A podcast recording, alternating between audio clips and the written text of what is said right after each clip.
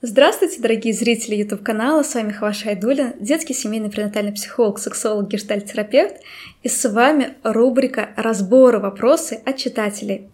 Поехали разбирать!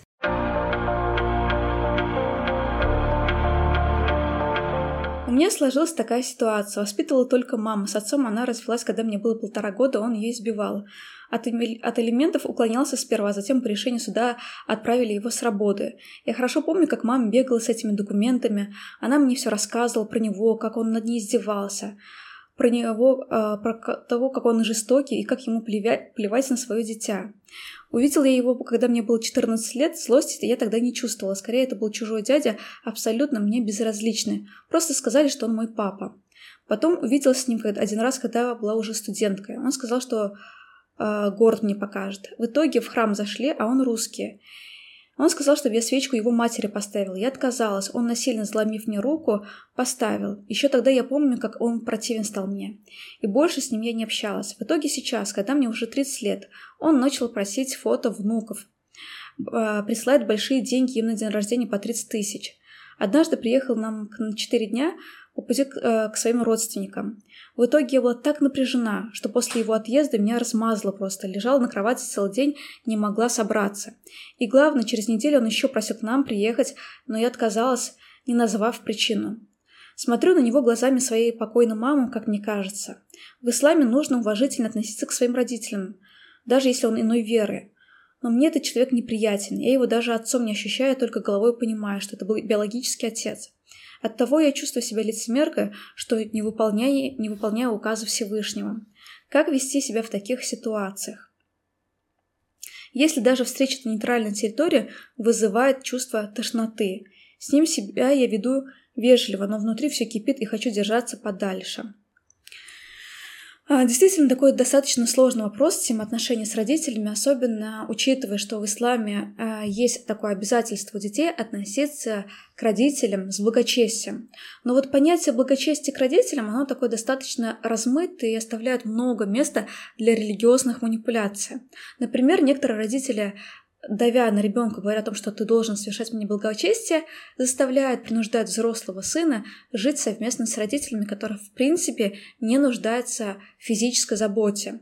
Или же под э, предлогом благочестия э, могут требовать от э, детей обеспечения не только их старости, но также помогать другим детям обеспечивать их, тем самым спонсировать их инфантильную позицию ну и так далее. Здесь много можно моментов назвать, где родители могут оскорблять, унижать, манипулировать ребенком, заставляя все это терпеть, якобы из благочестия. Но давайте проводить грани.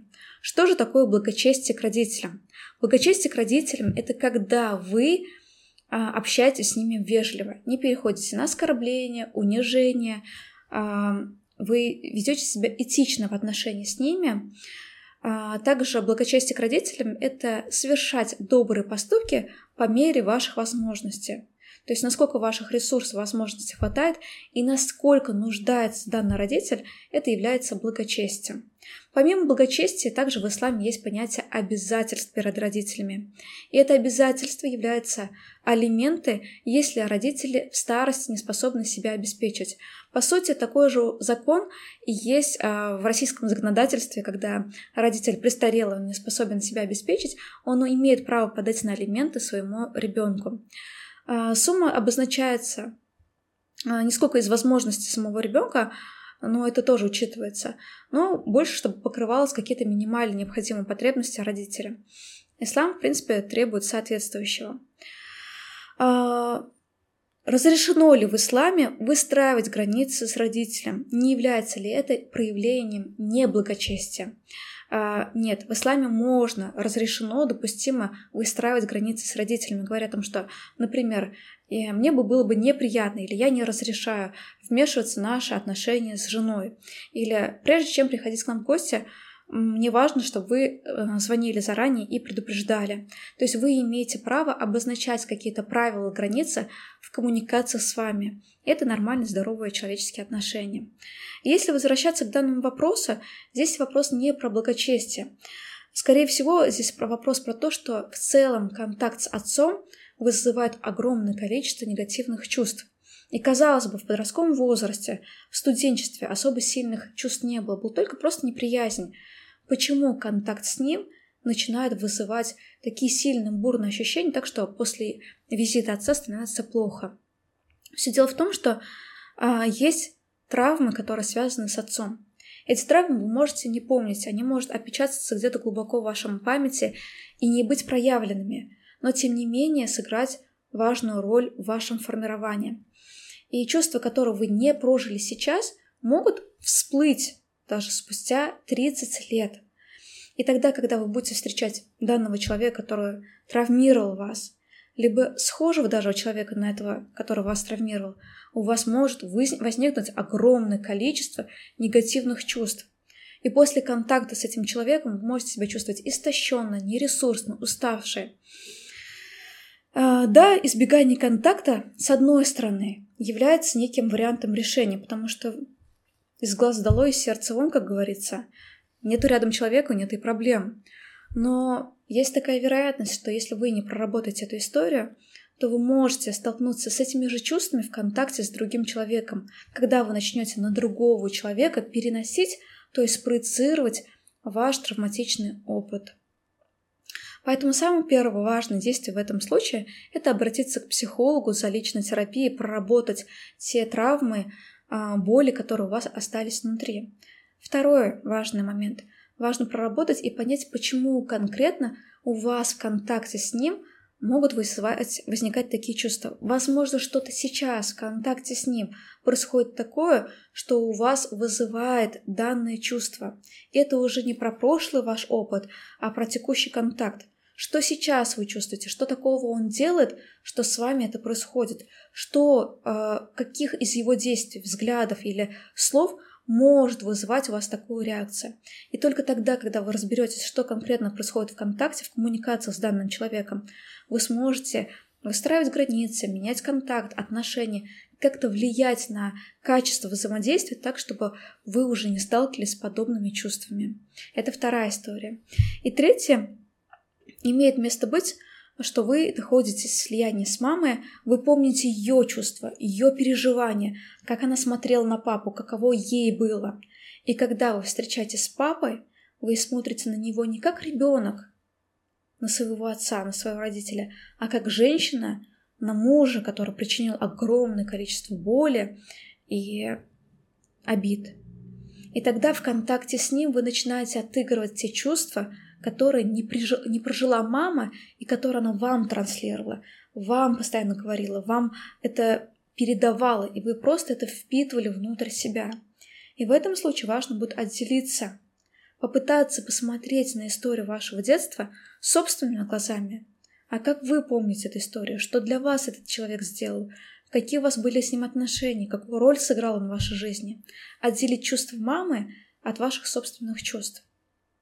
К сожалению, третье э, в ряде случаев дается очень сложно, потому что э, кажется, что если я не буду солидарна с мамой, и если я не буду смотреть на папу мамиными глазами, то как, бы, как будто я маму предаю. Почему дети чувствуют, что они предают второго родителя, если они начинают выстраивать хороший контакт со вторым родителем? Бывает так, что в отношении семьи начинается негласная война между родителями. Папа и мама враждуют открыто, или бы идет скрытая такая холодная война. И когда начинается такая история, такая дисфункция семейная, то взрослые люди, не, смо- не справившись с данным конфликтом, не сумев разойтись мирно, либо же договориться и решить их проблему, начинают с- набирать к себе в союз э, других людей, в коалицию союзников, коими зачастую становятся дети. Что делают родители, когда вовлекают своих детей в коалицию э, с собой? В первую очередь они начинают говорить плохо про второго родителя. Могут быть говорить прямым текстом, могут быть просто вот где-то между. Вот ведь ты ведешь себя как папа, вот твой папа вот тоже вот такой он был жадный. Не, не стань как папа, смотри. И тем самым передавая ребенку, что отец является какой-то злобной, негативной фигурой, воплощающие в себе одни а, негативные качества. И тем самым ребенок начинает смотреть на отца глазами матери. Либо второе действие, которое совершают – родители, вовлекая ребенка, они начинают жаловаться ребенку прямым текстом. Ты знаешь, что твой папа сделал, твой папа опять меня обидел, оскорбил. Начинают ребенка использовать в качестве жилетки, слива, куда не сливают весь негатив, обиды, и ребенок должен поддерживать родителя, потому что родитель сам со своими чувствами справиться не может. И если ребенок перестанет сочувствовать маме, начнет защищать где-то отца, или перестанет поддерживать мамин негатив по отношению к отцу, то такая мать объявит ребенка предателем. Ну, все понятно. Ты, значит, на папе на стороне. И ребенок будет автоматически ощущать, что его мать отвергает, потому что он выбрал не ту сторону. Когда между родителями идет война, ты по-любому должен выбирать стороны. Иначе ты останешься врагом для обеих родителей. И в данном вопросе может также быть история про то, что, будучи ребенком, девушка выбрала сторону мамы и, следовательно, продолжает смотреть на отца глазами матери. Что же тогда в этой ситуации сделать? Первым, как я и говорила, нужно обратиться к психологу, разобраться со своими чувствами, прожить травмы, проработать их, отделить мамин взгляд на отца от вашего взгляда как ребенка, и когда вы убираете уже то, что является осадком прошлого или чьими-то установками, смотрите на тот контакт, который у вас есть, что сейчас в данном контакте с отцом вас не устраивает. И на это вы можете повлиять, поговорить с папой, прояснить, объяснить, выстроить границы, высказать свою позицию и так далее, отрегулировать дистанцию. И когда уже вопрос решается в текущем контакте, то совершать то благочестие, которое узаконено на самом-то деле в исламе, не столь обременительное для человека, не составит вам труда.